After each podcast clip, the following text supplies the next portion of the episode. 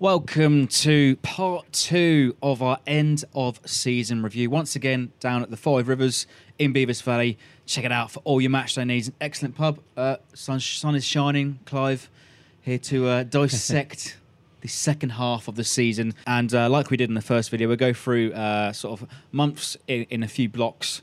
Uh, so we'll start in January, Clive. We've just talked about the January transfer windows uh, in the previous video, but January's results uh, sort of kind of continued where we sort of left off at the end of 2017. Started off with a 2 1 defeat against Crystal Palace, and we'll, we'll start off on a s- slightly positive note. Shane Long in that goal got his first goal in over a year. Yeah, and and you thought once we got ahead that game that that was vital. Palace's confidence was shaky at the time. Massive game. I remember feeling devastated at the end of it, thinking, well, a, a point was the least we needed. Really needed to beat them, but you know, to lose to Palace gave them the initiative, gave them the, momentum that Hodgson had created for them Yeah. and and in the end, of course, they they finished well comfortable. And I'm very impressed. I am with with Crystal Palace. Hmm. To be fair, I think they've they've they've shown what a good attacking team that they can be, and and I think the big problem for Saints is that other teams have caught us up. Hmm. The Palaces, the West Hams. Have, have actually caught us up, and it's going to be a very, very competitive league next season. Yeah, and we've we very much sleepwalked into into the relegation. Yeah, we did. uh, this season. But We again, it, that that game at the beginning of January, it was another game where we failed to defend the league. Crystal Palace come from one behind and they knock in two goals at the death. Yeah, yeah, and then and we just didn't go for it at one 0 We we sat back, sat back, and then and then they, they punished us. And and we move on to the FA Cup that the, the week after that uh, uh, away at Craven Cottage, uh, Fulham in the FA Cup third round. Uh, a good day out. James Ward-Prowse uh, knocks in the winner, which was uh, in sort of the first half, wasn't it? Yeah, yeah, it was. It was a good day out, and it it, it gave us it gave the fans a lift. Hopefully, you know, you were thinking, can go, can that give the team a lift? Can they kick on from this? Because we desperately needed just winning games of football. And and let's be honest, Fulham, as they showed for the rest of the season, very good team. And I very think good team. before the playoff um, semi-finals and, and, and final, still to be determined. Yes. Um, I think we were the only team to beat Fulham. Yeah, they, they did it- put a weakened team out, to Yeah. be fair, that day. But you still got to beat whoever's in front of you. And and a win is a win. Mm. And 4,000 fans behind the goal. Decent, great singing, Mm. great support, great atmosphere. You thought, okay, can we turn the corner now? Yeah, and it was a terrific, No. ter- a terrific uh, atmosphere in the way end. So we, go back uh, to Watford. We go to Watford the week or so yeah. after that, and we were up 2 0. We're thinking, all right, we're cruising here, Yeah. comfortable victory, surely on the shore. But uh, once again, losing from a winning position and absolutely robbed from the um, Abdoulaye Yeah. Doucouré handball. Unbelievable how uh, referee, and especially the lino on the far side, did not see that and when he was closest to the play. Yeah, clear punch. And you saw from McCarthy's body language that that was a punch. You knew that straight away, but the linesman didn't, the referee didn't. Credit to Saints that game. The first half performance was excellent. Really was the best we'd seen them play for a long time. And you, again, you thought after Fulham, maybe we've turned the corner. And, and just three points on the board away from home would give us so much confidence and, and get us back into you know a reasonable position. But robbed at the last, and you're thinking, Oh, and, and we did back off second half. We Yeah. did back off. I, Watford were bound after that first half performance. Watford were bound to come at us, but then it's about continuing to have a threat. Not, I expect the team to back off a little bit, but there just didn't seem to be much threat going forward second half. Yeah, absolutely, and and I think that's perhaps the story of our season as well. The week after that, I mean, even touching again on the Doucouré handball, that surely must have pushed the FA's hand to even consider the VAR in next season. Yeah, yeah, without a doubt. just incredible. And you know they, they forced it in the FA Cup, but um, the week after that, home draw against Tottenham. Once again, conceding the lead, but we, we go ahead uh, from an own goal, and it's only a few minutes later when uh, Harry Kane, it was it Harry Yeah, Kane that e- equalised? Yeah, the Tottenham game was probably given given the fact they demolished us on Boxing Day, and and could have demolished us a lot more if they put their chances away. So one all against Tottenham was, I thought, a great result at the time. We, we probably could have beat them, and what I was encouraged by was how we finished that game in the last twenty. We actually had a bit of a go.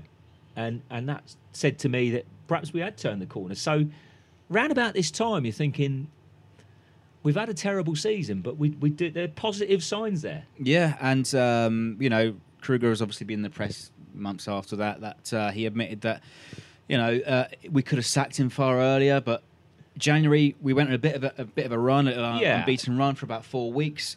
That result was followed up by a one win against uh, Watford in the FA Cup, followed by a one-one draw against Brighton at the end of January. Yeah, again, uh, the, well, the Watford game was a terrible, terrible game, but we won it. We sc- we scraped it. They could have scored right at the death. That was the last thing both teams wanted was a replay. But again, another victory, another building of confidence. But the Brighton game, okay, Brighton have got ahead and we pulled it back. But that's a game we had to win, Yeah. given the situation. And- situation. At the end of January, 23 points from 25 games. We find ourselves in the bottom three. Surely they the, the warning signs were, were ringing surely for the for the board to consider Pellegrino's future. without a doubt, I I said many many times that I thought the Tottenham game was his should have been his last Tottenham away should have been his last game, mm. but actually January, you know, they showed a bit of fight, had some bad luck, could have beaten Tottenham, should certainly have beaten Watford, and and given, you know, four more points on the board, that it wouldn't have looked so bad. Yeah, and we would have been, you know, rel- relatively safe and, uh, and away from the ob- uh, the abyss from the bottom Yes. three. And uh, in amongst that, of course, the January window, Guido Carrillo Oh. arrives on 19 million pounds, a transfer record. Um, he was thrown in actually in February. I think Pellegrino kind of put it off for a week or so for him to to, to bed into the side. Yeah, to get used to his teammates hmm. training and everything, that's understandable. But you, you do think that when a club like Southampton spends the best part of 20 million, that a guy should be straight in the team and knocking down doors, really, hmm. instead of sitting, you know, instead of getting splinters sat on the bench. So, strange one, strange one. I, I, I found the whole saga of how we left it so late in the transfer window. I know these things are difficult. I know things take time, but I personally would have wanted Saints to go for a, an established striker that's done it before at the Premier League level. It wasn't an inspired transfer, though, was it? You know, No. again, another obscure player. We're thinking, all right, we've, we, we might have hit a gem again once again, but very much uh, death by association for Guido Carrillo. You know, we're screaming, we're calling for a, uh defender, a, a centre forward that can. He's goals. yeah, score goals, gar- Yeah. guaranteed goal scorer in the Yeah. Premier League. But again, we, we gamble Yeah, uh, from a player from Europe. yeah, Inc- incredible lack of planning. I, I hear the excuses. I, from from Ralph at the end of the season. I'm sorry, but the writing was on the wall. It really was, and decisions needed to be made. Okay, if they weren't made back in August before the season, when we didn't know about what was going to happen to Van Dijk, although we did eventually, you, you always knew what the final outcome was going to be.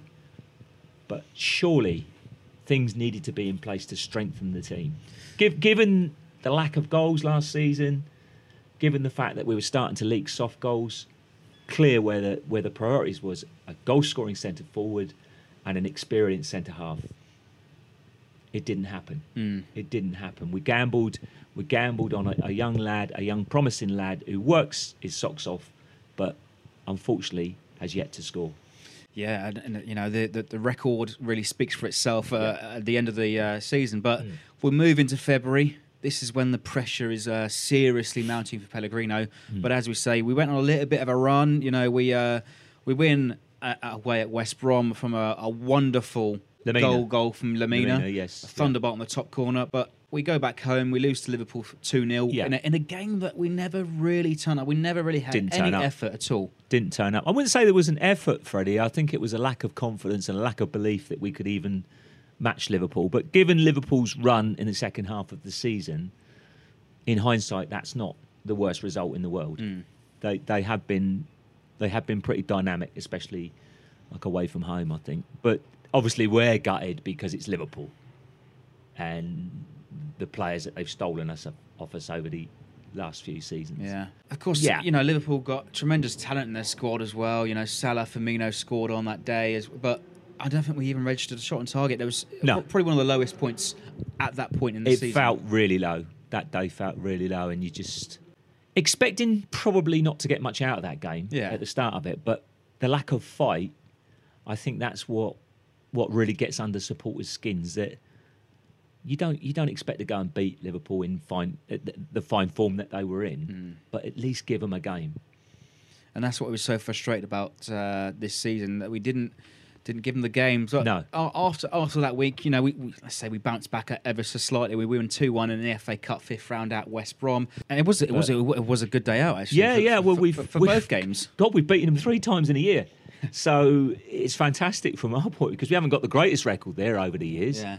Um, but but that was good, and some some great goals, some great goals by uh, Jordy Jordy Clasie last season and, and Lemina this season. So memorable, and you think again when you came away from from the Hawthorns in the league game, you thought again a turn a corner had been turned, Yeah. and you- and you felt really positive. That was a, a big game. In in all the big games we'd at home we disappointed by drawing, but this this was a because you knew that if you looked at West Brom's run of fixtures, they had a favourable run of fixtures to get out of trouble, but they just didn't kick on in, in those matches. Yeah, and, and obviously they've obviously got um, a bit of talent in their side. Jay Rodriguez, of course, playing for West Brom, but Hmm. you know another goal that sticks out for the West Brom game in the FA Cup. A wonderful little dink from uh, from Dusan Tadic, Dusan and actually you know Laid on by Carrillo. by Carrillo, yeah. Yeah, yeah, and and then you're thinking, well, maybe he's settling in. Hmm. You know, he's a, a good assist. He'd worked his socks off, and and he he did. I don't think it's lack of effort with Carrillo. I think it's just confidence. Well, it just never happened for him, did it? Yeah, yeah, and I'm sure we'll speak about it a bit more as well in future Yeah, videos and past course. videos, of course, as well. But Yeah. I mean, after that week, uh, it's a it's a one-one draw at Burnley. Uh, a, Oh, long, well. cold trip to Turf Moor. Yeah. uh, rescued by Gabbiadini, and uh, Yeah, as Nick well, mentioned in the previous video, that it was also sort of pushed on from Carrillo as well at that, yes, at that time it the game. was that they headed back across, I think, wasn't it? Um, you once it was a horrible game. It was a horrible day. It was absolutely bloody freezing. Um, but you're obviously you're gutted to be one 0 down, Mm. and you're thinking Saints have been in the game, but they've not really seriously threatened until he's made the substitutions. Josh Sims made a big difference that day. He he lit up the game for Saints. We'd been we'd been huffing and puffing and huffing and puffing and getting nowhere, and he came on and added a bit of class. His first touch was excellent, and the goal. When when you think about it, and you, it's that point. It's only a point. Yeah. But it's it's a little step in the right direction. It turned out to be vital at the end of the day. Yeah, and um, you know, so many times this season, drawing games, trying not to lose games, and again, sort of the, the, the same thing repeated the next week at home to Stoke. Yeah. You know, again on paper, Yeah. we're looking at this should be a game that we should win, give us a chance of actually kind of pulling away from that drop zone. Yeah, well, Stoke, despite the terrible season they had, you know, they, sometimes defensively they're a hard nut to crack Hmm. when they set out their their stall just to defend, and we had no confidence going forward. That was again another day when you thought we ain't getting out of this. Yeah, You know, this is going to be such hard work.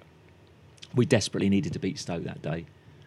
And as much as there was positives from beating West Brom, Stoke was a massive negative that we couldn't beat them Yeah. because it, it kept them on par with us. And going into that final bit of the season and looking at our fixtures, looking how hard our our uh, final fixtures were, that sent alarm bells. yeah, and Really. sure, sure enough, um, the next week.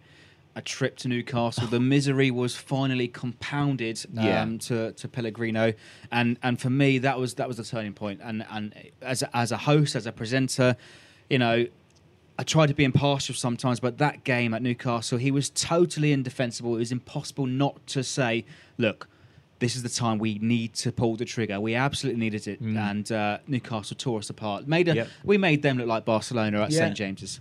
Yeah, well, you know, Rafa's not no mug, is he? And what he's done is he's got the very, very best out of not the greatest set of players in the world. Certainly not the best defence, but we never actually got at them. Yeah.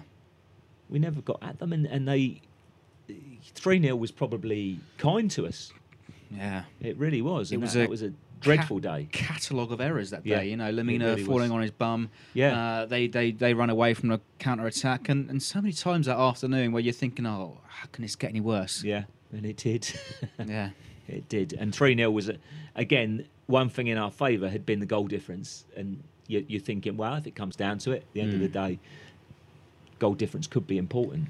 Um, and that was a dent, three minus three. And our, one of our major opponents, who were at the time down the bottom, Mm. getting three goals, it's a big swing. And it was such a bad day for the fans as well. You know, travelling up to Newcastle, the Yeah. longest away trip of the season. People getting up at you know four or five o'clock in the morning to get the coach of buses up. Yeah. And even you know, I think most people that I speak to, I've heard uh, from this game that, that you know they didn't, they didn't come out from half time. They just stayed in the bar Yeah. and watched it on the monitors. And Oh. you know, I, don't- I don't blame them. you can, you can understand it a bit. I, it's it's such a long way to go, and yeah, and then we've had a good record there over the years. We've, we've and we've always made a match of it, but we didn't make a match of that at all. And uh, of course, the the writing of on the wall when it was finally confirmed after that game, or a day or so, even that, that late that later that evening, Pellegrino was finally sacked, Yes. uh, leaving us 17th in the table, precariously above the drop zone. 30 games played with 28 points. Yeah, yeah, a big decision, a long time in the coming. Probably two, two and a half months overdue. I mean, sadly, how would you summarise uh, Pellegrino's uh, time at Saints? And you know what? I think actually the guys from the Saints FC podcast, we got a clip from them, which is a very good point actually. Mhm. Yeah, I think he was. I think maybe we underestimate um, how difficult the job is, um, and how paralyzed by fear he was. And I do. I think paralyzed is is the right word. I remember uh, the. The first game I went to this season was the Burnley game at home uh, that James was just referencing, and you could see up against uh, sort of a very wily Premier League manager in Sean Dyche, he just was paralyzed, and, and paralyzed is a strong word to use, but if at the end of the day, if you if, if you see a situation unfolding in front of you and you do nothing to prevent it, then there's no other word for it. And I think we saw it so many times this season. Crystal Palace at home, one 0 up, they start to you know start to win the ball more in midfield. He just didn't change things. No. Um, we saw it with players. He was paralysed. Fraser Forster was clearly not right. Kept playing. Uh, Gabbiadini wasn't working that system. Charlie Austin's proven goal scorer couldn't get a sniff. Højbjerg, Danish international, ex Bayern Munich, can't get a sniff. Uh, you do you do wonder. I, I think he was just. I, I just think he's like. There's no other nice way to put it. He's just massively out of his depth. You can also check out that podcast in full in the link above my head, or in the, or in or in below, or on our playlist. But they say Pellegrino paralysed by fear, and I think that absolutely summarises his his, uh, his reign at Saints this season. Yeah, I think with Pellegrino, he didn't have any aura about him.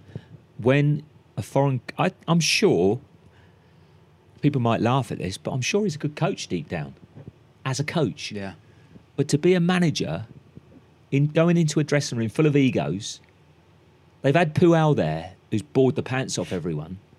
Wherever you say, oh, don't what you wish for, but he's bored the pants off everyone. The players are looking for somebody dynamic, somebody to come in and give them some belief, somebody to come in and give them some positivity. I don't think Manuel was at Manolo. Maurizio. Maurizio, third time lucky, was that man. Um, No hombre. See. Anyway, no, I don't think he was that man, and and I- just think it's as simple as that. I, d- I don't think he had an aura about him. I think you, it's hard to go into a changing room full of ex, some experienced professionals, some youngsters, and jowl them together and get them playing positively on the pitch. Our football was full of fear. I, I get what he's saying. Our football was full of fear. We we got to a point and we looked quite from back to to the penalty area. We looked really decent. Nothing happened after that. You've got you've got to be positive and take it to the opposition. How many times did we ever do that? Even when we got in the lead, in, in many of the games, we didn't go and kill it. So there was there was definitely an element of fear on him. I remember what's his name, um, the Sky pundit for Spanish. Um, Guillem. Guillaume, Guillaume Balagué, Balagué, yeah. gave him an amazing CV when he when he joined, and, and I was quite encouraged by that because I think that Balagué knows what he's talking about. He's always talked football sense as far as I'm concerned. But boy, it's harder when you get in there and and you've got to go and do it. Yeah. it's it's very difficult. And they say, you know, Pellegrino was very much a nice guy, but I just say, Yeah. there was no aura, there was no, there was no, uh, there was no personality. Let's say, Yeah. and, and and I think perhaps it was it was already onto a hard job because of uh, the habits and the bad habits they were put into last Mm, season. mm. You know, uh, I think again the boys on the podcast say that um, when they're going forward, they should always be thinking about defending. Yes. Yeah, well this is this is the problem, isn't it?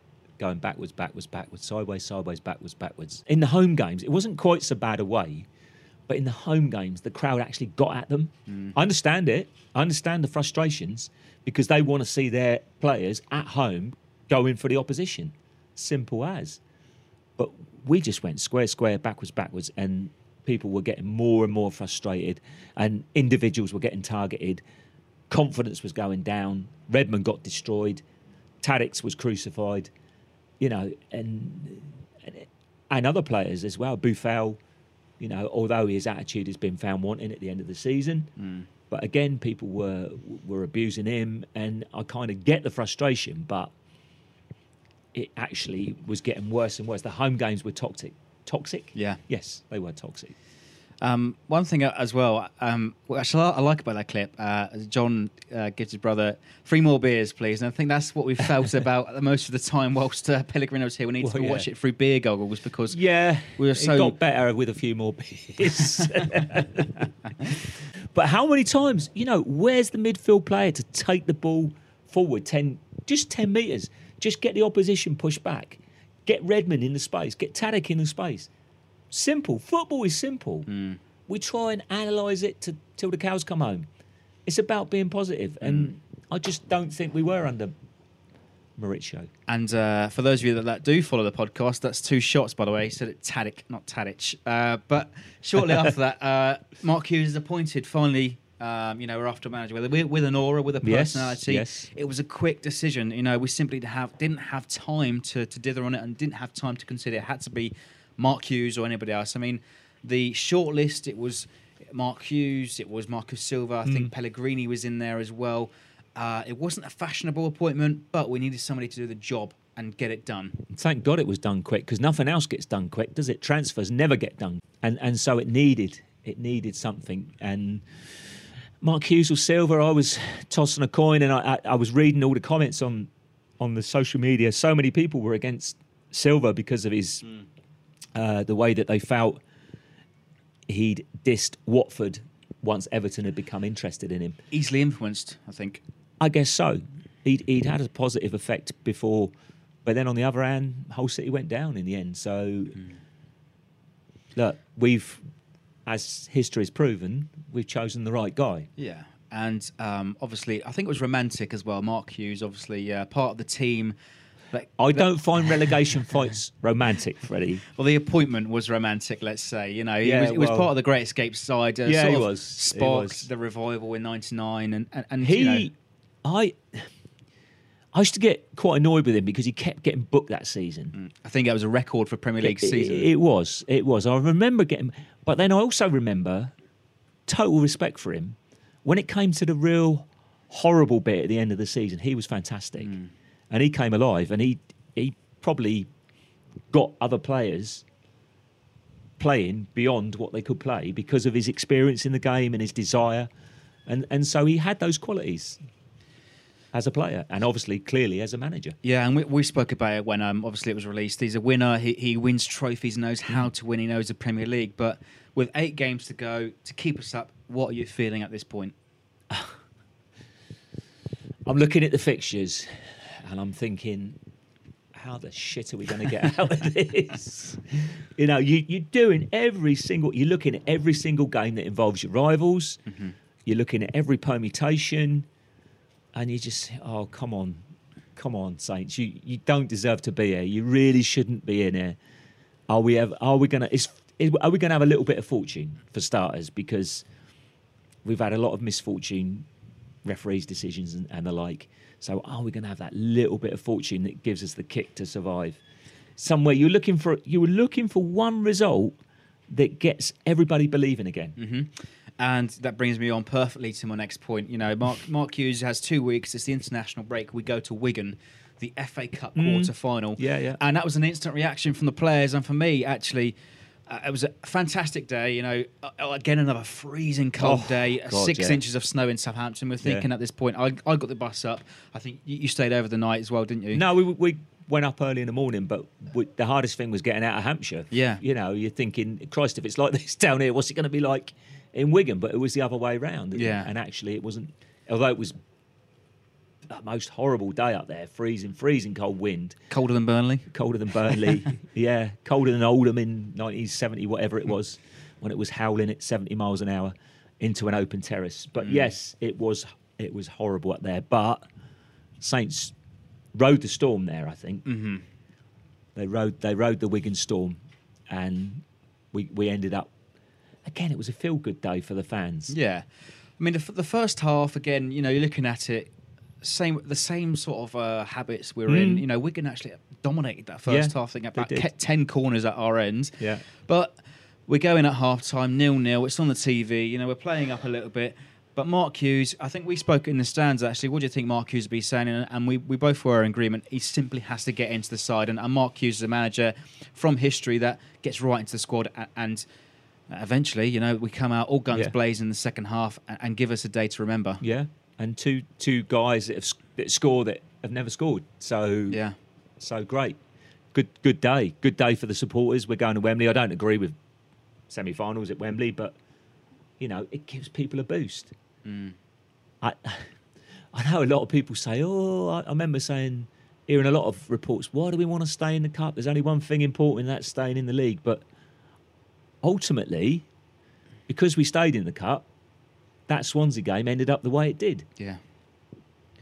And again, you know, you said So- a minute or so ago, it's, it's the. I think that was the first game that finally gave fans a little bit of belief. Yeah. You know, people belittle Wigan because they're League One side. No, no, Wigan. but they beat Man City in the previous rounds. You know, Wigan. I don't know how they beat Man City, but they also beat Bournemouth on, on their way. Is Yeah, it West and Ham? West Ham as well, As yeah. well. So you've got to give them credit. I was impressed with Wigan, and I think, I think you never know what happens behind the scenes, but I think they'll do well in the Championship next season, Yeah, and, they, could well be challenging. Yeah, and eventually they got promoted as well. But yeah, the week after that, from all the highs in the quarter final, we're going to Wembley semi final to look forward to. But we go away to West Ham, Oh, and God. I feel sorry for Matt actually, who came over from California. Yeah. His first ever, Yeah. you know, Saints game. He met us, met up with us um, before and after the game, and it was an awful, awful game. Probably the worst, even even more worse than the than, than the Newcastle away they game. They blew us away physically. They absolutely blew us away physically. We we weren't at the races first half, and that was it. I, I think sometimes Saints have that problem where they do try to play too much football, and a team like West Ham, you know, you, you big guys in a in a crunch game, mm. they'd they'd had a terrible time in in the previous couple of weeks, and it was, and it was almost like an us or them game. Whoever wins this stays up. Whoever loses it has got everything to do, and exactly what we had at the end of the game. Yeah. Everything to do. and we were in a precarious position once Oh, again. my goodness, you know, yeah. looking over our shoulder. If not, Yeah. we were Again, damaging the goal difference. Yeah, and so I think at that moment, I've got a feeling we were on a virtually on par with Swansea. Yeah, We were it, the goal difference, the, the good positive side, had been wiped out almost by the two three 0 defeats. Mm-hmm. and the West Ham fan that I spoke to before and after the match just said, you know, whoever wins this game will will Yeah. stay up. Yeah. And that was perhaps the first playoff game, let's say. Yeah, But the, the week after the week Yeah. after that, we go to Arsenal. Uh, we are Oh. winning. We go one 0 up after Shane Long nicks in for the first goal ahead of. Mustafi. Um, you know, a really good game for the neutral. Uh, Arsenal come back. Hmm. Uh, well, then we come back to equalise two two. And this, for me, the game was that's when the f- the real first sign of when the tide started to turn. This yes, is, this is yeah, when the a players bit started of fight in the team. when the players Yeah. start to react and, and start playing for Mark Hughes, you know, we're, Yeah. we're playing Arsenal. We're thinking, you know, Arsenal obviously top six side. We can take something from here, but perhaps let down a little bit from uh, you know errors again at the back for for their goal. We were definitely, and we oh, we just, I just was so gutted that day because Yeah. we deserved a point minimum, and and that was again when you know it's so vital, and anything against the big guys is a bonus because you're not factoring it into your final equation, but it, it wasn't to be, and and you you then, you know, you really are up against it, If if we weren't up against it after Newcastle and West Ham, you're thinking, God, we've played well. We've mm. we've Arsenal were there for the taking though. They had Europe that week. Wasn't the strongest Arsenal team. Saints have done played pretty well it up there last few seasons, and and that was gutting. Yeah, and uh, we we all came away from that game, you know, absolutely devastated, Mm. uh, considering the performance that we put in. The week after that, we come back to St Mary's, Christ. Chelsea. Uh, we go 2 0 up. Our first goal from Bednarek actually thrown in a baptism of fire because of Jack Stephens' red card um, against Yeah. Arsenal the week before. Yeah, look, we, we we were well in command in the Chelsea game, and Chelsea looked off colour. Saints had a definite increase in effort all around. Every single player was was pulling for the team. The crowd got up for it. Eh, St Mary's sounded great again. It wasn't toxic anymore. But that's, then that's when the fans started to believe, you know, from Yeah. from, from 2 0 up with goals from Tadic and Bednarek. Yeah. This is when we thought this could be it. We could actually win a game of football. Massive, massive. Could you be, you know, three points against Chelsea, you wouldn't expect, and you were fully in control. And then what happened next? Yeah, and, and well, what just- happens next is, I'm sure it pains us to talk about it, but once again, it's Olivier Giroud popping up Yeah. with a goal against Southampton. Yeah. You know, Hazard uh, a, a goal as well, uh, complete incompetence from the from the defence, uh, failing to knock away balls in, in the penalty area. But again, another devastating game to come from uh, such a winnable position as well. Yeah, and and that's where the confidence comes in because we hadn't won for so long, other than the cup games, and it is completely about belief. You're there, you can see the finishing line, and and it gets whipped away from you, and your legs go to jelly. I've I've experienced it as a player. All right, it's amateur level, but it's still the same thing. It doesn't matter. You you just it's like running in quicksand, hmm. and you know that you've done so much in a game but you get it whipped away from you, and it's horrible. It's a horrible, horrible feeling. And I think the biggest, the greatest thing from Mark Hughes' point of view is that we've come back from that. From that moment there against Chelsea, you're thinking you've played so well, got so close to three points, and then, whoosh, and to come back from that is is fantastic. Shows a bit of character. Yeah, and we absolutely showed character. You know, um, that was when the, the the players started to believe in themselves as well to Yeah. be to be in a comfortable position. But uh, just you know whi whipped away from us. But the following week, or, um, or even the same week, because uh, Leicester game was pushed forward to the Thursday night, blazing hot. I mean, there's something weird about the weather this season. yeah, yeah, it's one or the other, isn't it? But Leicester game was a bit. Again, we wanted those three points. You felt Leicester were there for the taking. yeah, We just didn't quite go for it. Mark was going for experience. Understand that. These these are horrible games in, in many ways. A bit like semi-finals, I think. But it's something. It, it's a game we couldn't lose, but we really needed to win that game. yeah. But a point's a point, And and, it and a, it clean sheet is a clean sheet. It wasn't terminal though, was it? I mean, No, a, a it wasn't- a it wasn't point was terminal. just about enough to keep us in a bit of a hunt. Yeah. Um, it was a ground out point. It wasn't. But they did put the pressure on the next game. Yeah, and it wasn't a classic. It, it's not going to be a game that I'll ever live long in the memory at, at No. King Power. No, no, definitely not. And I don't think Puel will live very long in Leicester City's fans' memory the way it's going. Sunday, we moved to the FA Cup semi final, Wembley. Good day out again, but hmm.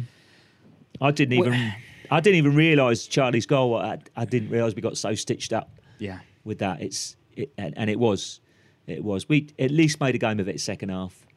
All right, terrible start to the second half. First half was very unforgettable from our point of view. Yeah. Chelsea pushing, pushing, pushing, and not really showing much. But second half, terrible start, but we did at least have a go back. But you would have you would have gone in at half time thinking, you know, nil nil's not bad. Yeah. That nil nil, Yeah. considering the pressure that Chelsea were putting on. But as you say, you know, a minute or two into the second half, same man again. Uh, Giroud dances around our uh, our defence and knocks Yeah. it in for. Uh, for, for one 0 and and uh, actually probably two thirds or maybe in a third of the uh, Saints support didn't see that goal because we're because of the long queues in the bars. Yeah, I suppose they were still downstairs. Yeah, sadly I did. Um, wasn't wasn't a great feeling, obviously, but I thought Redmond came on and did okay. Yeah. in that game. He had an excellent shot saved by Caballero. Yeah. Kind of squirmed under him and got away with it. And you know, Charlie Austin absolutely robbed from that goal. And, Yeah. And it, it's unbelievable how they can they can rule that out. It's, it's barely a brush and a goalkeeper. Yeah. They had uh, was it um, Graham Poll in the BT van? Yeah. You know when they cut to him and they say, you know, you can't put any pressure on a goalkeeper. You can't do this. You can't touch a goalkeeper at all. You can't challenge for a Yeah, but he's like a big club mascot, isn't he? Really, I, I mean, he was Man United's mascot for many seasons, so he's going to side with those those teams. I've got nothing against Chelsea. I think I think they were the better team on the day, but when you see a decision like that, it it really irks you. Hmm. It really does. And So- Morata pops up with a with a free Yeah, header free once header. again. You know, so Yeah. many times this season, the free header. Uh, and, and I think I remember Wesley Hoedt ducking out of that. Maybe he got a, a tiny brush on the back, on the back, and he, and he ducks out of it. And Morata, it's two 0 that, That's it. It's game over at Yeah. that point. Yeah, unfortunately, the end of the cut run, the end of the dream. Uh, I fancied, had we got through, I, I really think we could have given United a very, very serious game. I think, given United's stance and game at the moment, there's no reason why we couldn't have beaten them. And that, and that says something for the progress that's been made since Mark Hughes has been here, I think. And the week following, we return to St Mary's, Bournemouth, a 2 1 victory. wow. Finally, we win a game at home. Yeah. Um, had we lost this game, that would have been us gone. Yeah, because you've got the advantage and the, stadium's up roaring, and then you again you have it whipped away from you, and you're thinking, "Oh, come on, Saints, mm. just win a game of football." And Bournemouth's Achilles' heel is at the back, and just when you think they're they're getting on top in the game, Dusan pulls that out the bag, and that's what he's good at. He he is one of our quality players. No matter how much I've heard so many people say, "I never want to see him playing for Southampton again." Well, when it came to the crunch, he was the man who had the ability to put the ball in the back of the net. And he's had so many critics this Yes, season. he has. He has. And two excellent goals against Bournemouth. Uh, obviously, one of them up for the uh, the goal of the season, which we'll discuss later on. But you know that game, the belief is finally back. finally back, and and the roar at the end because the last five minutes, well, was it five minutes of injury time? I don't know. Perhaps Mm. it was was excruciating. Absolutely, because Saints had done enough to win the game, but obviously Bournemouth two one, they're going to have a go. And Alex McCarthy's made some vital saves there right at the death, and you could hear the crowd. There was there was feeling in that crowd where there'd been nothing before. There'd been absolutely despair before, and and and so it's almost like we've got our team back. That roar at the end, I was down the bottom. I'd sort of gone down the bottom to get out quick, and the Yeah. roar at the end was just yeah. But Probably for the first time this season, where everybody was sitting in the seats at 90 yeah, minutes. yeah, that's right, that's right, and it just made you. It was so so important to give us a chance. That gave us a chance And, because and the of fans because of were what was happening elsewhere. well. The fans were absolutely incredible. They were, they were. They roared them home. They they, they were they were really fantastic that day. So we move on to um, to Everton the following week, another Hmm. bank holiday weekend. Oh, this was this was this was heartbreaking. A Yes. 97th minute Yes. equaliser from uh, Tom Davies, deflected shot, and the way that it goes in as well. You know, we've had 10 men in the box. It comes off the back of Wesley Hoedt's uh, leg, but Jon Moss, he he literally plays on until Everton decide to stop attacking. Yeah, but it was our fault in many ways. But let's not maybe dwell on that. Let's think about the goal we scored, which was proper quality goal. Yeah. Real quality goal. Again, a great weight of a pass from from Dusan to to Cedric, who bombs on down the wing, and and and there's Redmond, the most unlikely person to score with a header, mm. at, at the far post. Another player as well taking a lot of criticism this massive season. criticism. Yeah, Mass- well, sometimes you think. rightly so, because uh, he has been bloody awful on on many occasions. Mm. But you know that he, he has got ability, but we just need to see it on a more consistent level. And him to believe in himself, I think, is, is the biggest thing. And it was his first goal of the season as well at that point. Yeah. Uh, you know, with, Yeah. with three What games to go. Yeah, What- ex- what excellent important goal. You, going into injury time, okay, whatever it was, you still think we're in control here. Everton have shown really nothing. So a really coup- limited. A couple of things in the stoppage time though. Um, leading up to the goal. Yeah. Uh, we well, I think it was Silly Red, tackle. It was Redmond that was that was given against the foul. Yeah. uh, in the in the Everton uh, sort of defensive. Yeah. Uh, third. They move it forward 10 yards. The linesman and the uh, Oh. referee allow it to be played 10 yards on. Yeah, yeah, they yeah, take yeah. it down the other end. Ryan Yeah. Bertrand kind of hooks it upfield, uh, inadvertently sends it to uh, uh, uh, Idrissa Gueye and the, and the edge of the box. And, you know, we know what happens next. I don't know what Ryan's doing because he's made fair enough. He's made the effort to keep the ball to stop the ball running out for a throw because a long throw in from there is probably quite dangerous. But he's playing that blind. He doesn't know what's up the line, and so you go Rose Ed. You just try and get like a rugby player almost. You try and get it down the line into touch, hmm. so that you're wasting time. Kick it in the stands. Rose Ed takes another ten seconds to get back and to play, and then your team can shape up. It's a. We could talk all day, Freddie. As I said before, many times this season, if I had a cat, it would have been on the moon right then. I was scared the neighbours. I was watching it at home. I apologise to my neighbours, but um, And that as- was a hard moment to take. I'll tell you the truth as well, actually. I was away on my sort of holidays that weekend and I was in the Yeah. supermarket, had a couple of beers in one hand, had a pizza ready for ready, ready for the night. I was I had a little uh, stream on my phone in, in the beer aisle and I was thinking, oh no, just dropping the pizza everywhere. uh, unbelievable. Yeah. Heartbreaking. But the week, you know, a few days after that, Well- it changes. We go to the weird- Swansea. do you know what? The weird thing is, I think we were looking at the fact that those three points would have got us above Huddersfield, and you you looked at Huddersfield's fixtures and you thought they ain't going to get another point. So we actually are almost safe if we get above Huddersfield.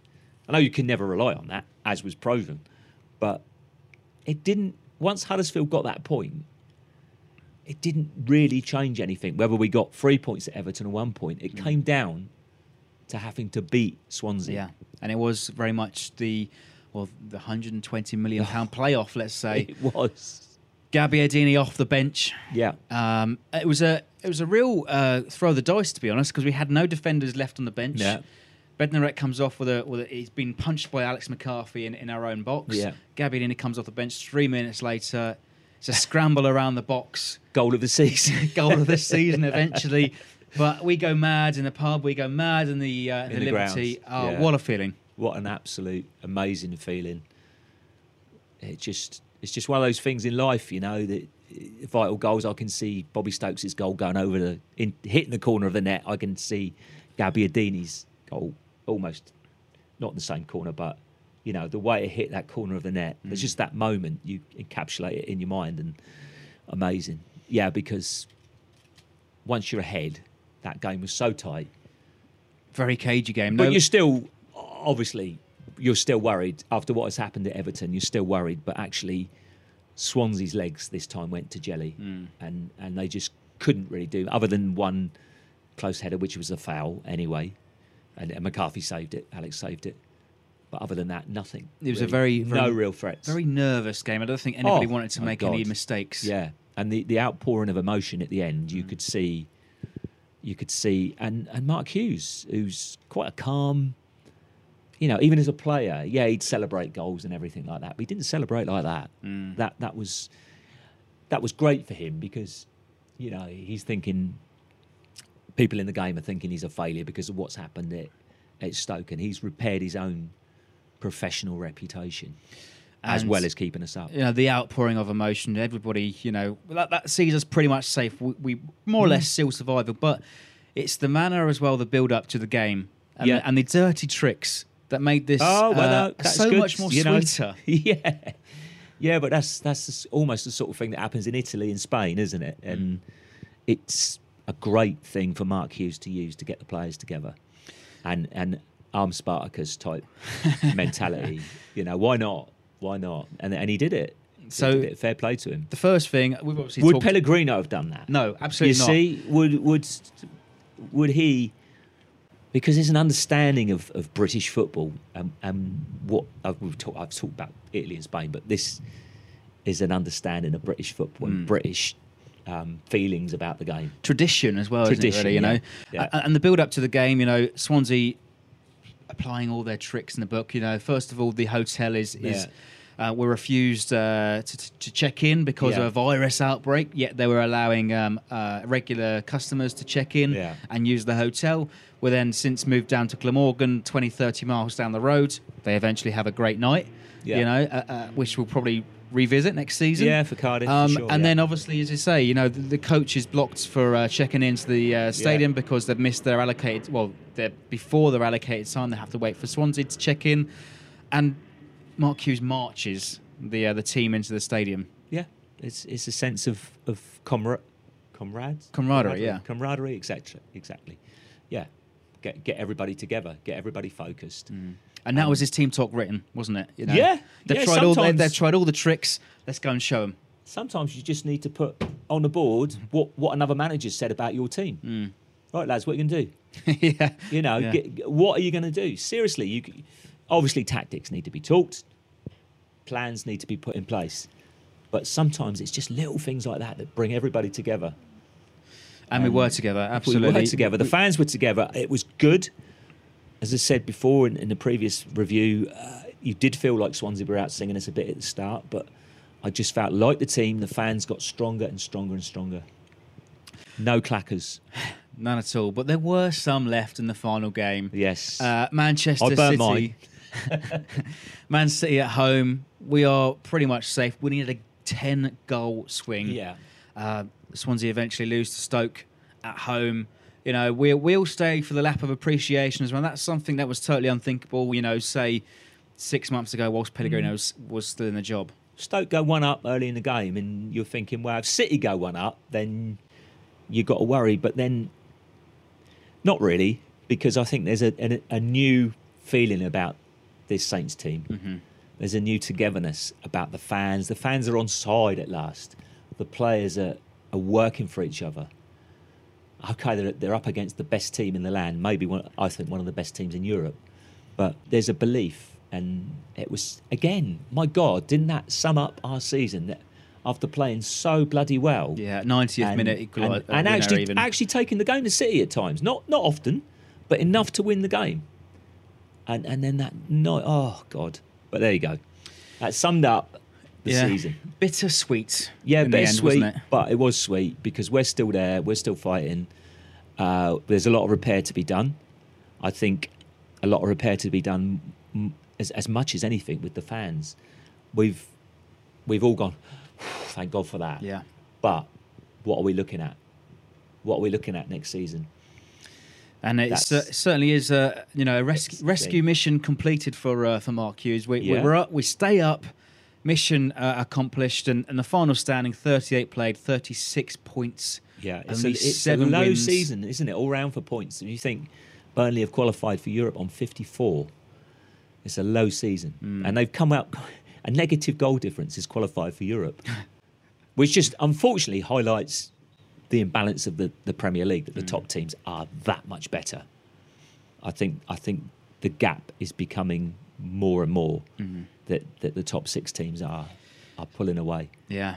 Uh, so 36.7 wins, 15 draws, 16 losses. That concludes us for the 2017-18 season. As we say, the fans absolutely incredible for the final games, and, and we've, we've been sent a few clips from you guys, and, and thank you very much for sending your your clips in. So we've got a few things to finish off with then, with then Clive. Best and worst moments for me. Let me start off with uh, my worst moment: Newcastle away. As we've said just a minute ago, mm-hmm. totally pathetic, lowest performance of the of the season, mm. totally indefensible. You know, impossible to be impartial at that point. And and had we kept him, we would have been, you know, absolutely relegated. And mm. relegation suddenly became a certainty Yeah. whilst we were under Pellegrino at that point. Yeah, maybe West Ham. Maybe West Ham away. I think that was uh, that was a tough one to take because I was expecting us to turn up that day and we didn't, mm. And we just got blown away. And it, that was that was hard to take. The worst. So what me. about you? What about your best moment of the season? Swansea? There has to be. There, there can only be one moment that that you cannot compete with that feeling of the goal going in and the out and you just saw the scenes in that end. Hmm. You know, even the bingo brigade was going mad.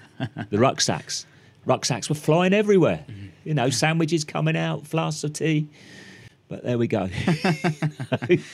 Um, for me, my my moment of the season it perhaps wasn't the best moment, but it was a moment nonetheless. And it was the Wigan game. You know, the, the- Yeah, the, the journey yeah. that it took to get there through the Yeah. six inches of snow, they're Yeah. freezing cold, and that was the first real sign of hope. yeah. Hope was finally back. You know, under Mark Hughes, people belittle Wigan as we say, but it was a real first sign of hope that of things to come. Mark. Hughes can galvanise and, and and motivate this team of players that we've got. But we've got some interesting comments coming in from Chris, Darren, and Mike from the best and worst moments of the season. best moment for me, I don't think anyone can argue, has to be the game against Swansea. It was a straight up playoff final. It's as simple as that. The winner is in the Premier League, the loser's in the Championship. There was no bigger game this decade, I don't think, for Southampton because, you know, both of our promotions came through getting in the automatic spots. There was no there was no game as important, irregardless of the cup final last season, than that win against Swansea. So to win, you know, when Gabbiadini's goal went in, I don't think there was anyone in an SO postcode that wasn't jumping for joy and screaming. It was euphoric. But on the contrary, I think the worst moment of the season had to be the Newcastle defeat. There's a couple of shouts. Tom Davies's late goal really. That was one of the single. That was perhaps the single moment that left me the most speechless. But as a, a whole moment, the Newcastle defeat was just poor. It was so so poor. You know, we were totally spineless for the whole game. We made Newcastle no discredit to them. We made them look like Guardiola's Barcelona's. Mark Hughes comes in, bring and turns it around. The high point has to be Gabbiadini's goal at Swansea, because I think up until that point, you know, we were starting to feel more positive. We were starting to see a positive change in the team, attitudes of players, and blah blah blah. But when Gabbiadini put that goal in, all of a sudden it was actually, yeah, we're going to do this. We are going to do this. That was the high point for me. I went nuts. I broke my sofa. Games of the season. Um, in my view, the single most important game we've had this season was West Ham away, um, when we were absolutely shit and out of the game at half time um, because it showed Mark Hughes, uh, if you didn't know already, uh, quite how bad we were. And from that point on, um, he changed the formation and we actually put together a little run of performances uh, and ultimately enough results uh, to keep us in the Premier League. So without that West Ham game, the Bournemouth game wouldn't have happened, the Swansea game wouldn't have happened, and we would have got relegated without question. Worst moment would have to be the second half performance against Liverpool. They just gave up. They just gave up, and had it not been for the fact I was taking a mate with me who was a Liverpool fan, I actually would have left. And I've never left before the final whistle, but it was just pretty soul destroying to see your team just give up. Best moment, full time away at Swansea. That was just euphoric. I bought a ticket to the St Mary's Stadium to watch on the big screen with the curry. Average curry, great result. Average Curry, great result. I think you know unanimous in in the in this Swansea result, the Swansea feeling. You know, Yeah. Darren's broken his sofa. Everybody in SO postcode has gone mad. and there's bad curry. Yeah. I, I don't know. It, it was it was just one of those moments in, in your. Forget how bad a season it was in in my, my Saints supporting career. That that rates right up there. Yeah. that rates right up because it meant something. It meant so much. So.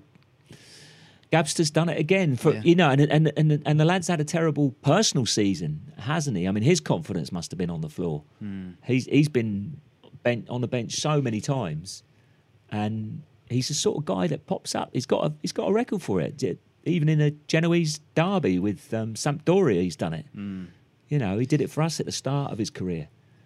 And he's, you know, pe- people say that Austin's our uh, biggest threat in the box, hmm. but Gabby him, give him given an inch, inch of space. Yeah.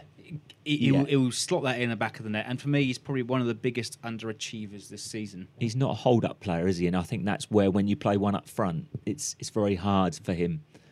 It's only when you get, you know, when we go two up top, that you can bring him into the game, and, and we just haven't done that enough. I think he wasn't utilised to the best of his ability. No. Uh, much No. like perhaps some of the other players this season. So under and over achievers, Clive. I got a few nominations for underachiever: Fraser Forster, Cedric, Ryan Bertrand, Gabbiadini, and Wesley Hoedt. Fraser's had a, a really tough time. he got destroyed by the home crowd. I'm pretty annoyed about that, but I understand their frustrations.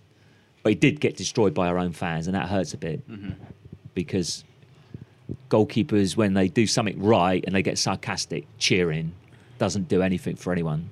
Uh, I think it's crap, to be honest. I don't want to be standing next to people like that.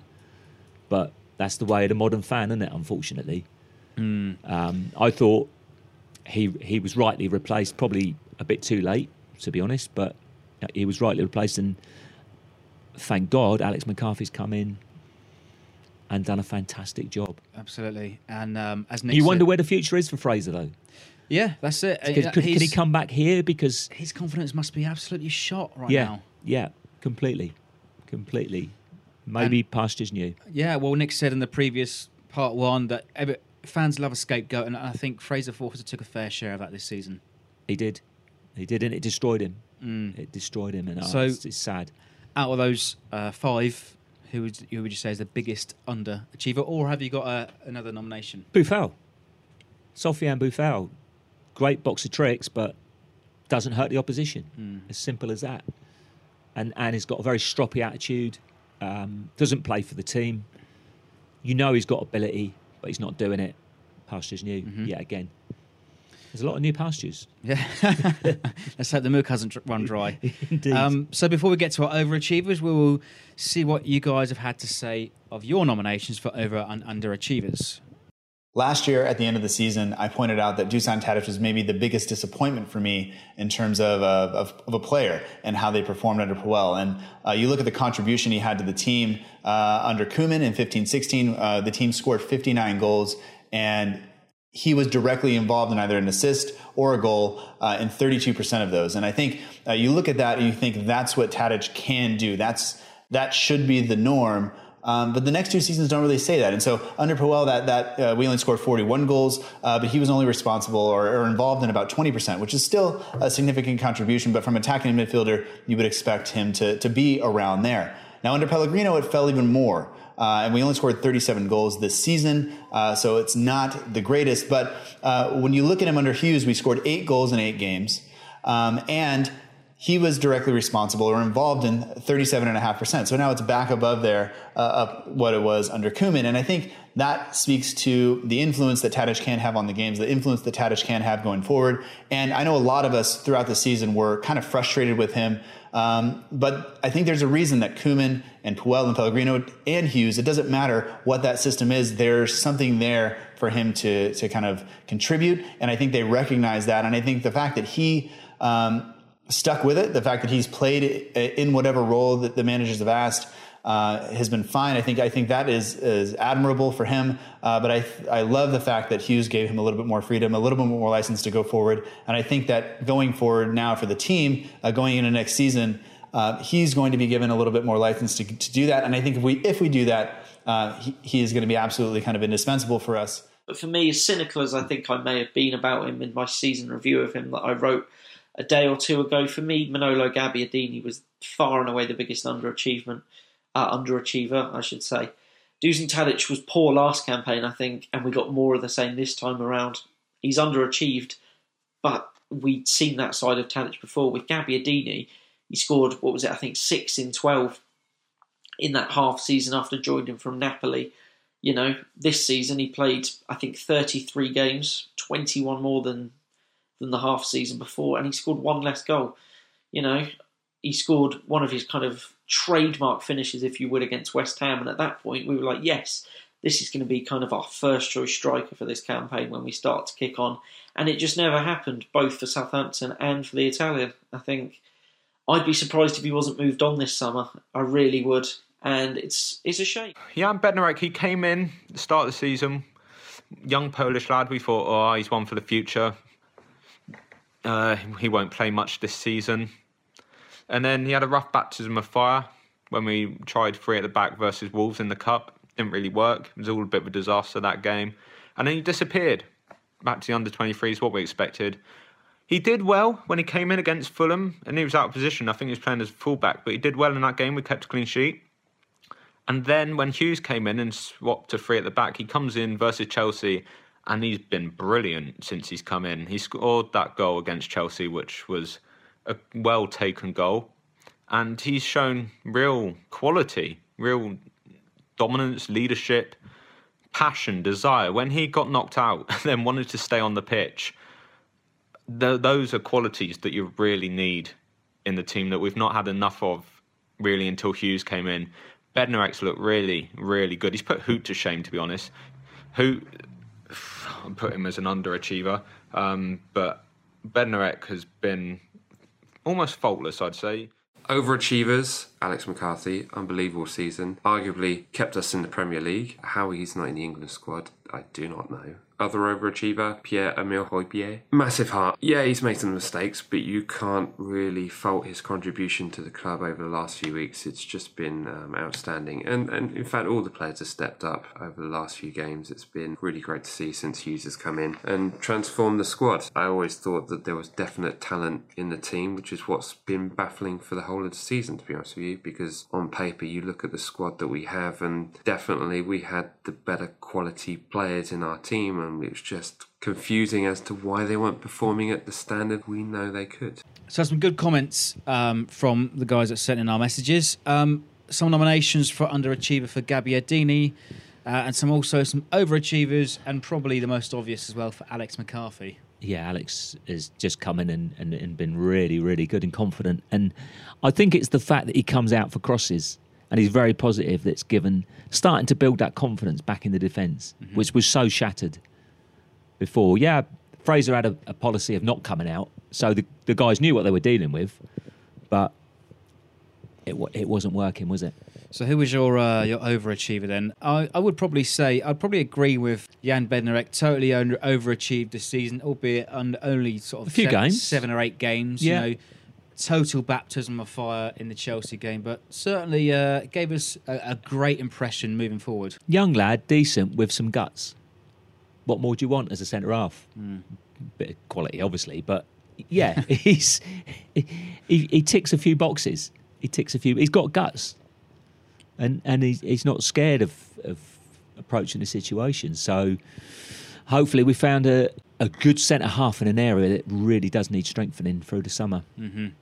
Um, Absolutely. I, I think as well, a, a mention for Pierre Højbjerg that you always look when a team's struggling. You look at a player that still gives it everything. That still, you know, really cares.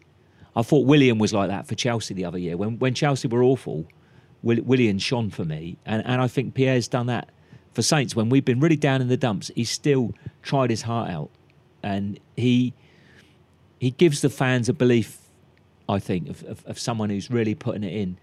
Again, like like the guy said there, I'm not sure which which one of the guys it was that said, maybe technically not not the greatest player in the world, but his effort makes up for it, and and you can see a player developing Yeah. and getting better. I would totally agree with that as well. You know, he's very mature off the pitch. Yeah, nice Uh, guy. I've, know, I've met him, and he's he's a genuinely nice guy, and it, he's got Saints at heart.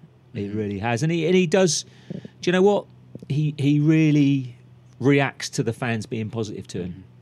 So that brings me on perfectly then to our player of the season nominations. Um, Yeah. Of course, we know now that Alex McCarthy was the official winner. So uh, he's obviously one of our nominations. Alex McCarthy alongside Pierre Højbjerg and Dusan Tadic. Let's have a look at what some of you have to say. Uh, who is your player of the season? Player of the season, then Alex McCarthy. There was no one else in contention. It had to be him. We'd grown used to Fraser Forster making goalkeeping errors every game that cost us points. And finally, we brought in Alex McCarthy in the end of December. I didn't think against Man U at Old Trafford was the right place to bring him in, but he proved us wrong. We kept a clean sheet that game, one of our better performances under Pellegrino.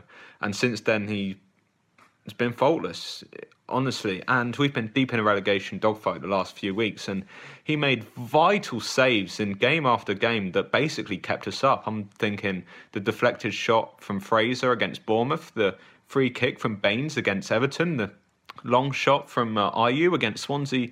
Those all made us keep points that if we hadn't got those, we could very much be in championship right now. He basically kept us up in the end. I think if you look at one player that made a difference. Like I agree, like the team was fairly consistent, wasn't it, all year? There's no one really that came in and blew anyone away. Um, you could argue Højbjerg uh, did, but in terms of just making a difference, maybe this is the benefit being a goalkeeper. It's McCarthy, wasn't it? And also, he was in such stark contrast to the man who went before him. James? I'd have Højbjerg as my player of the season. Just peeps of passion.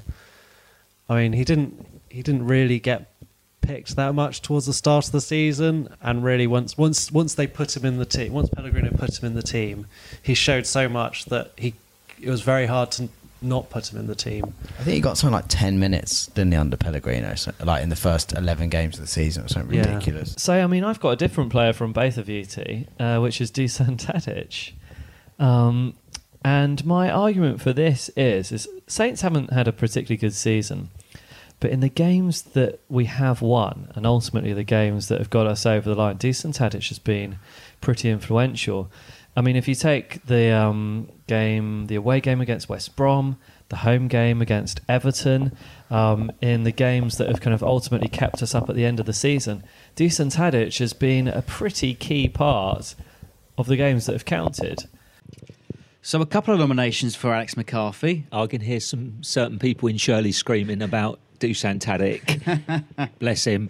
Um, I think the first guy, um, who was the first guy? Uh, Owen. Owen. Owen makes some great points about the saves that Alex made. I, I think it can only be Alex McCarthy. Some of those saves were so important at vital times of the games. Uh, you know, when the pressure's on, and and they were. I, I like the fact that he's highlighted individual things. They're crucial points in our season. Yeah. they've led us to safety. There were three games that stick out to me, and actually, I had, I had the advantage of watching um, a, a tweet that the uh, Saints page put out today, and McCarthy's best saves of the season, and three of them came in in three back to back to back games. So Mm. uh, a save against Bournemouth, uh, sort of, they're all incredible saves. So Bournemouth. Uh, a fantastic save, followed by a fantastic free kick save from Leighton Baines at Yes. Everton, Yeah. and then the Jordan Ayew shot uh, at Swansea. Yeah, I think the Ayew shot for me is the most Im- impressive That was, because that was fingernails. It was fingernails because he's he's hit that with such pace, and yeah, you a lot of goalies are going to get to that, but to actually get strong hands to it is is the key, and that's what he did, and and he moved his feet, something that unfortunately Fraser had clay feet, as we used to call it, in, on many occasions. Yeah. Unfortunately, uh, one of his strong points, Fraser, was shot stopping, but that that was a seriously top draw save that, that Swansea game, and that's such a vital time in the game. I tell you the truth, my nomination was for Pierre Emil Højbjerg. Yeah, Because of all, all of the um, sentiments that we've already stated, Yeah. you know, his maturity, his passion, his belief, he, is, he, he was truly fired up every time he was on the pitch. Yeah, I just, I'd, I'd, I'd give him young player because he's still relatively young. Just about, yeah. Just about. I'd give him young player of the year without a shadow of a doubt. But I still think Alex is, is at the sharp end. He makes a mistake, we go down. We've stayed up. Thank you, Mr. McCarthy. All right. Well, congratulations, Alex McCarthy, our player of the season from the ugly inside. Right. Cheers to that, Alex. That moves us on to uh, our goal of the season then. And we've got six nominations. Uh, the official club listed uh, Yoshida versus Stokes, his flying volley. Obviously, Boufal's individual incredible run against West Bromwich Albion. Uh, Davis's edge of the box strike against Everton in the 4 1 win.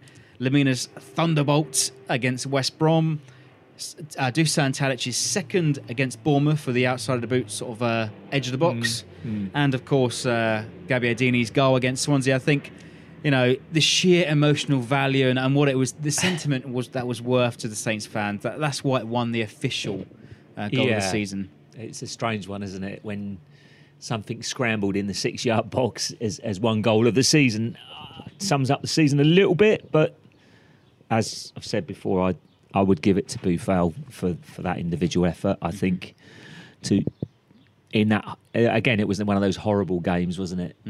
Um, Pouring with rain. pouring with rain, both teams racked with fear, and he lit up a game that was that was drifting away into obscurity with with a moment of brilliance. So I, I think that has to be technically the goal of the Yeah, season, te- but emotionally, Manolo. so match of the day, they gave Jamie Vardy his goal of the season with his, his volley over his shoulder. Step toe. Steptoe was given the goal of the season, yeah. But uh, Dirty old man. for those of you that old enough to remember that. Um, but Sofiane Boufal was given the Carling official Premier League goal of the season, uh, much deserved. And um, there's a few comments uh, who uh, said Bo- was most certainly uh, goal of the season. Goal of the season. It has to be Sofiane Boufal. I know Gabbiadini versus Swansea won the official award because Saints fans boycotted Boufal, but Boufal's was just the best goal I've seen at St Mary's. I don't know how it didn't win. The technique to go from one end of the pitch to the other, running through an entire team, dribbling the ball around them, dodging them, and then getting a shot away and scoring. It, it was a real contender for Premier League goal this season. It was by far the best goal Saints scored this season. And Gabbiadini's goal that won the competition wasn't even Gabbiadini's best goal of the season. His best goal of the season was his first against Newcastle at home, where he fashioned it out for himself, went round, and then got the shot away. And anyway, Mario Lemina's goal at West Brom was better than Gabbiadini. Oh, I don't know how Gabbiadini won. I know Boufal's a dickhead and we hate him, and we're not going to see him play for Saints again. But he scored the best goal of the season. That, that is, it's, it's pretty much undeniable. Uh, goal of the season, um, well, it has to be Boufal's goal against West Brom. What was remarkable about that goal was not only the fact that it was completely brilliant, but that it came in a game where neither Saints nor West Brom had managed to string two passes together. West Brom were a team with eight centre backs in it, and Saints were just fucking dreadful that day. And Boufal did did what he's capable of um, on a very very rare basis. Um, he's been bombed out by Hughes, which is interesting because it's the first manager we've had for two years who's actually had a bit of bite about him and probably won't put up with any crap. Um, the previous two managers, I'm guessing, had let Boufal get away with whatever he wanted to get away with. But it's interesting that I don't think he ever started more than three games in a row for us, um, which for 18 million pounds in two years is uh, just not enough. He's actually contributed less than Gaston Ramirez, um, probably contributed less than Danny Osvaldo without headbutting anybody. Um, so, you know, players like that, whilst they have individual brilliance and you want them to do well, at the end of the day, they've got to do it more often. And I think it's time to say goodbye. I've got to say, I'm with you, Tom. I think people are going to be watching that Boufal goal back. It was great. Um, It it was. was. It was Maradona-esque, wasn't it? Yeah, and it, what was brilliant is there were so many elements to it. There was the brilliant turn where he kind of takes out two players in his own half, the slalom run, and then for me the coup de grace isn't the finish. It's the it's this brilliant moment where two lumbering West Brom defenders Oh, kind of boink off each other like something out of the Avengers. Yeah, it's Uh, absolutely classic, like where he kind of just drops his shoulder and causes them to crash into each other, and then a very cool finish. Kind of spoil it with his little entitled child celebration. Um, but like, yeah, I think in a season which has no, well, very few redeeming moments, that's probably the one bit you look back and go genuine quality. Uh, so first thing, um, I think Owen makes a good point that the Saints fans boycotted Boufal because of his attitude.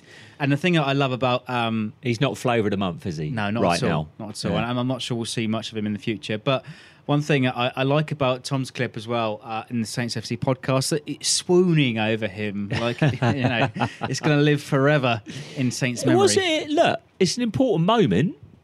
Three points has kept us in the Premier League. So whichever three points you look at, it it, it was a sweet moment. But um, there's been so much disappointment from the man that it kind of clouds it a little bit, unfortunately, doesn't it?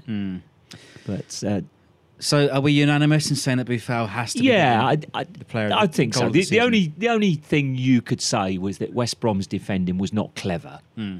That's the only. If you looked at it from a purist point of view, but then he's still got to do it. He's had that when he started the run. He's had that little bit of luck when when he's gone forward. He could have lost the ball there and then, and that move wouldn't have happened. Hmm. But he's had that little bit of luck at the start, which has opened the play up. But then you've got to go and do it. You've got to go and put the put the dagger through the heart, and he did it. Yeah, and it was it was like a, a comedy sketch show when they crash into each other. Yeah, West Brom that's, defenders. I do like that comment. That's that's that's quality. So, uh, well done to Sof- Sofiane Boufal, as Owen would say. Uh, but well done, Boufal. Um, let us know your thoughts of the goal of the season in below, or vote in the poll above our head. Who was your goal of the season? So, final thoughts then, Clive, for the season. Uh, we've got a lot of clips actually to get through. Uh, so let's have a look before we sign off. Let's have a look at what a lot of you have had to say, and big thank you for everybody for uh, for sending in your messages. Hi guys, Ben Stanfield here, at Ben Stannis from Twitter, host of Total Saints podcast. Well, by the skin of our teeth, we live to fight another year in the Premier League. It was a roller coaster of a season with a few ups, but predominantly downs. Alex McCarthy got my vote for player of the season. I thought he was fantastic when he came in goal from Christmas onwards. Despite a few questionable attitude issues, Sofiane Boufal's goal at home to West Bromwich Albion was one of the best goals ever witnessed at St Mary's and got my vote for goal of the season. I should also give a shout out as well to Pierre Emil Højbjerg. For me, the most improved player, always given 100% when he stepped on the pitch. Mark Hughes wasn't the most inspirational choice to take over from Mauricio Pellegrino, but in the end he won me over, uniting the club, players and fans to help us get across the line. I hope he gets the job long term, I think he deserves it. It's a big summer ahead now for Les Reed, Ralph Krueger and the board at Saints. They need to show fans once more that they are ambitious to take the club forward. For me, Les Reed and the Football Operations Department have let Southampton down significantly the last couple of years and need to up their game. Ralph Krueger has spoken this week about the club learning from its mistakes. I hope that they can do that because we do need some stability at the club after the churn of managers and players the last few years. I don't think we should be looking to necessarily change the board, but I do think we need the board to change their attitude.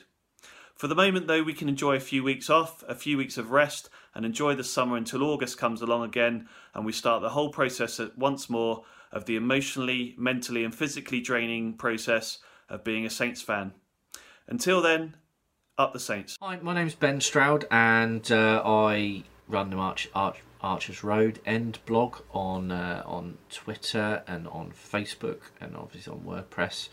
Um, this season has been pretty poor, to be perfectly honest. I've seen some of the worst football that I think I've ever seen since uh, our last relegation season. Uh, not from the Premier League, but from uh, you know the English Championship. Um, and I think that we made a, a, a huge mistake in hiring what uh, a risk-averse manager, and then replace uh, in Puel and replacing him with another risk-averse manager in, in, in, in Pellegrino, who seemed, you know, to break the squad's kind of GPS system of, of attacking uh, and and uh, kind of you know really mess with the players' heads almost by saying, well, you know, even when you're attacking, you must be thinking about defending, which is probably why so much of our play ended up stuck in midfield and, and, and players were running around like they didn't know what they were doing. Um, in addition to that, they, they also complained about a lack of intensity in training. And like it or not, uh, you do have to sell good players who want to leave. I think we've known, I think we've seen that over the past few seasons. When a player sets his mind on wanting to leave, their performances drop, the quality of their performances drop. All barring Morgan Schneiderlin, who I think was an outlier in that case, uh, they've had a detrimental effect on the squad.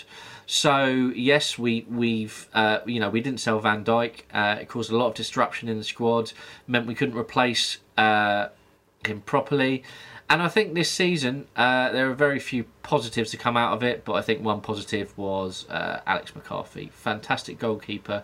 Looking forward to a new season. I just think the board need to realise what they want to do. Um, you've got some people going, "Oh yeah, we want to challenge for Europe," and you've got other people going, "We're a small club." Decide what we're going to do, stick to it, and back. You know, back that man. I don't think Pellegrino was backed enough.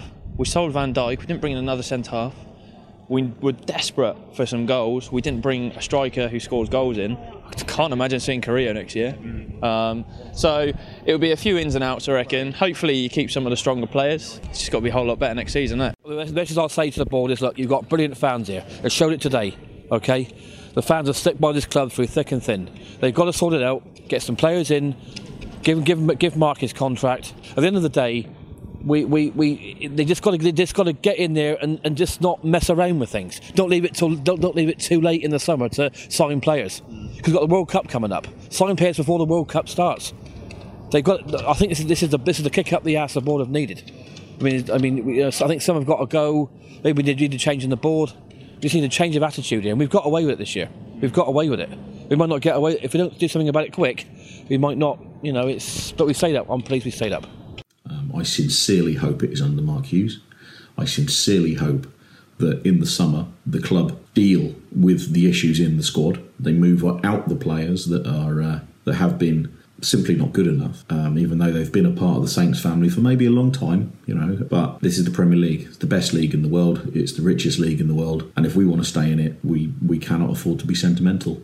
If Saints sign Hughes, I'll shave my beard off. There you go. Now, there's no getting away from the fact that this season's been poor, um, but at the end of the day, we've retained our Premier League status, uh, due in large part to the introduction of Mark Hughes. Um, he really gave the players belief, and I'm hoping now that we can appoint him on a permanent basis. Um, in terms of goal of the season, uh, what would you say, Dad? Sofiane Boufal against West Brom. The fact was he, he scored with five minutes left and it was complete brilliance. Yeah, no, I completely agree. Um, obviously, Gabbiadini got the official club one, um, but I think that was mainly due to the significance of the goal, obviously, um, meaning that we effectively beat the drop. Um, in terms of player of the season, I went for the keeper, uh, Alex McCarthy. How about you? Agreed, Alex McCarthy. The save he made against Bournemouth is what uh, turned around to give us the points to stay up. Um, in terms of low points, uh, I would definitely say uh, the away games that we both attended at uh, Newcastle and West Ham, two 3 0 reverses. Um, it really looked at that point that we had no hope whatsoever in staying up. Uh, the players showed no belief or passion, but thankfully we pulled it round. Um, you know, next season we're, we're going to renew. We'll be there in the Northern as usual, um, supporting the team. I can only hope that the board follows our uh, enthusiasm to the club and makes good of where we are. Obviously, you know the support is there. some Wonderful stadium facilities. Um, there's no reason why we can't be, you know, reaching the heights of Europe like we did a couple of seasons ago. We shouldn't be facing relegation. We're better than that. So, up the Saints. Come on, you Reds. Come on, you Reds! The season as a whole has been complete and utter bollocks. Um, it started badly. Um, we got slightly better, and then it really went to shit around Christmas time. And the three months from January to March, which is staggeringly bad, um, horrendously bad, and how the, the king of football, Les Reed, um, could watch that happen and not do anything about it is, is quite staggering uh, in my book. Uh, he eventually brought in a competent manager who got more out of the squad in seven matches than the previous two managers, to be fair, had got out of them in 18 months. And we looked something, looked like something resembling a half decent team at the end of the season, and we stayed up. Um, the fact that we let in a goal in the 94th minute of the last game um, was a decent metaphor for the season, to be honest. It was kind of, oh well, there you go. We got away with it big time. Um, thank God it's over. What we need to do now, we need to treat next season like it was our first season back. We need to get out there. I mean, is Hughes the answer? I don't know. He's done a fucking brilliant job. All in all, thank God the season's over. We didn't go down, skin of our teeth, and it's it's job done. We you got to sit back. Some of them will go. I mean, there's a couple there, at least three, I think, won't be here next season. I don't think Ryan will be here. I don't think Sedders will be here. And to be honest, I think Lemina might just do one.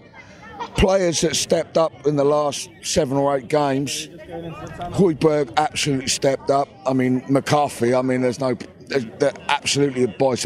Tadic actually stepped up, and even Redmond. I mean, I ain't his greatest fan, but he's he stepped up, and it was lovely to see Gabby get one on Tuesday night. To be truthful, you know. My talking points would be player investment. Yes, we need to invest, but let's not forget how much Everton spent last summer, and they ended up being saved and bored to death by the now dismissed Sam Allardyce. So let's be careful what we wish for. But definitely we need to invest in the right players. Obviously, it wasn't the best season overall. Disappointing to see all those draws against clubs we really should have been beating, and we were very fortunate to stay up. But my biggest thought is is Hughes that good, or was Pellegrino that bad? You know, 100% Mark Hughes deserves a permanent contract. He galvanised the squad. He transformed the team into a squad that could actually believe in themselves, looked dangerous against Man City, pulled out a 1 0 win away at Swansea, which, although on paper doesn't sound that difficult, he did it. Did what we needed to do. So um, it's a good job. Alex McCarthy punched Bednarek in the face so that Gabbiadini could come on five minutes earlier than planned and score the winning goal. Perhaps that's our turn of favour from the Doucouré handball. Who knows? Okay, Saints season this year. What do I think? Well, I'm telling you now, I thought it was quite a decent season. We played some shit football, I'll give you that. However, it was exciting. We got in a great big scrap at the bottom of the table. We went to Wembley. We've done all sorts this year. Stop moaning, get on with it. You do need to buy some players, though. That's what I'm saying.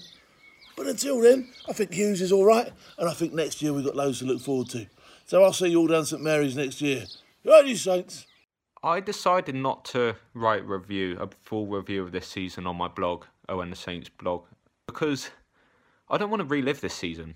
It's been horrible to experience. Well, I don't want to go back and relive it. But the important thing is we take from it why it was bad and make sure that we don't repeat it next season because I don't want to go through any of it again. We got off and we need to now make sure that we make sure we're not in this position next year because we might not be so lucky. We've got a real chance to push on. So really, I don't want to look back on last season much. I mean, there are, were some good memories. FA Cup semi-final, we played crap, but it was a great day out of Wembley, and you know, the feeling at the end of staying up, it, it was a great feeling, yes. But I'd rather be feeling that for slightly better reasons than oh, we've just avoided an avoidable relegation.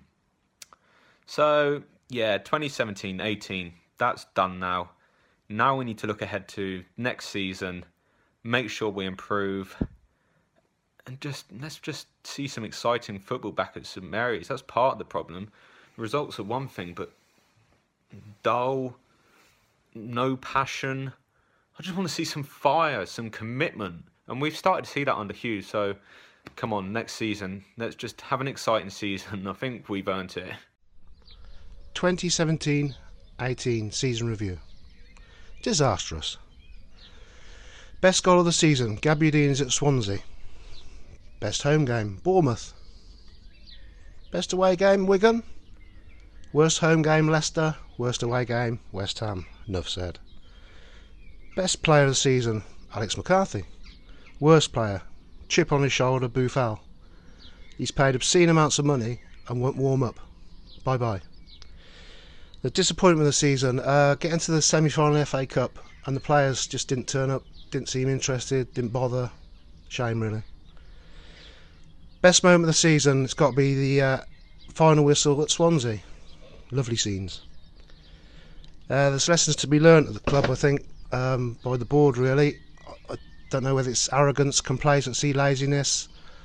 What it is, I don't know, but hopefully going to the new season, better time next year. Thanks very much. See you in August. Bye bye.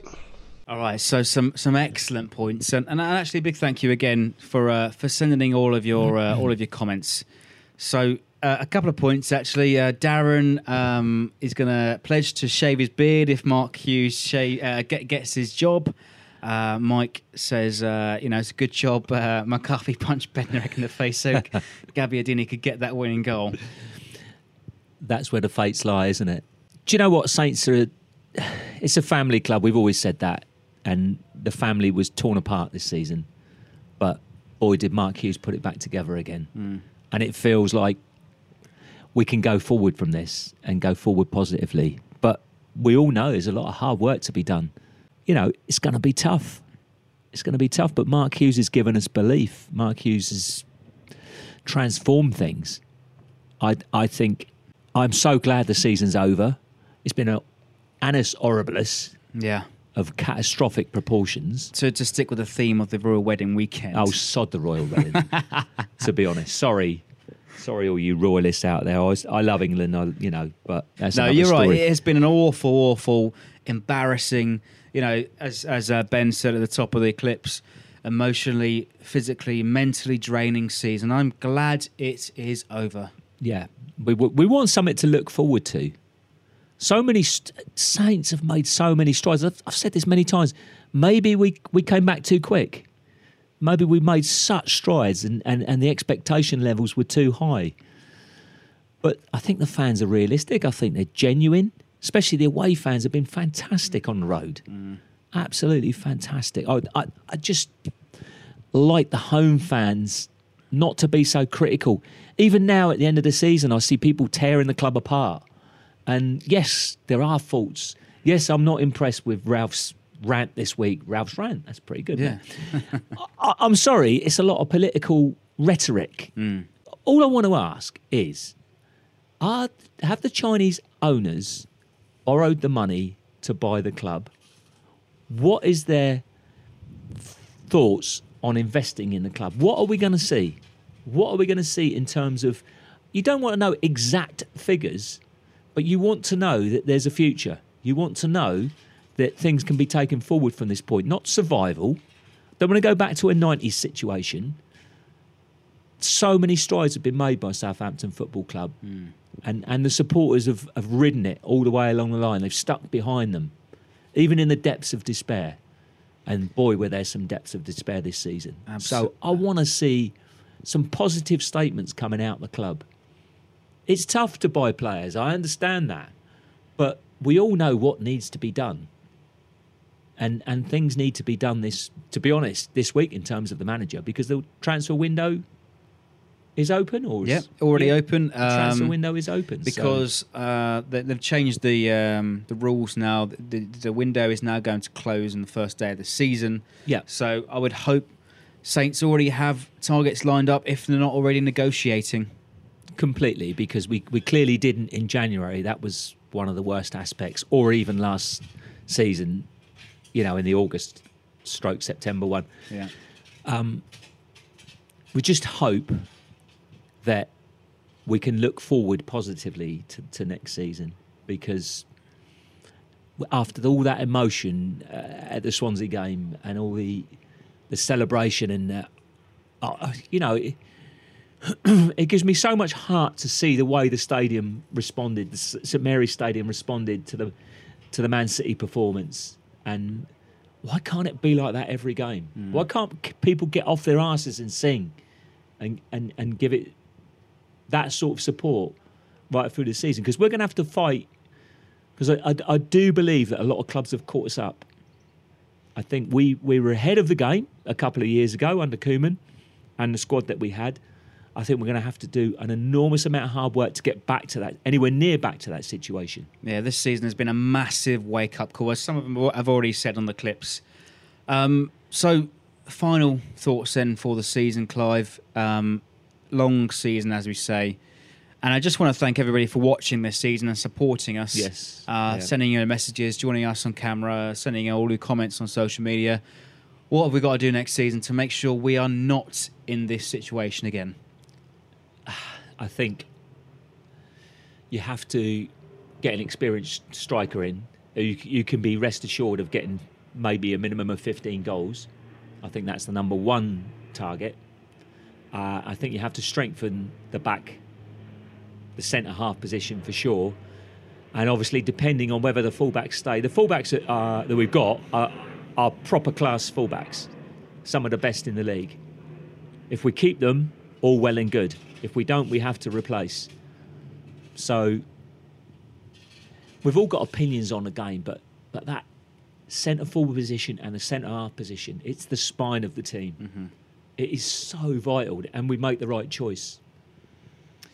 Yep, and uh, well, I think we'll uh, we'll conclude it f- for this season then, Clive. Yeah, and, and I'd just like to say thank you to, for all the contributors, you know, and all, all the guys who, who, who go out there after the game. Uh, it, it, it would be good to see. I'd like to think that this channel can progress and that we can get some some decent debate pre-game, after games, maybe in the pub, you know, pub debates. I think that's the way forward for the, for this channel for certain. Mhm. Um, so, thank you guys for for your for your views, and that's what the ugly inside's always been about.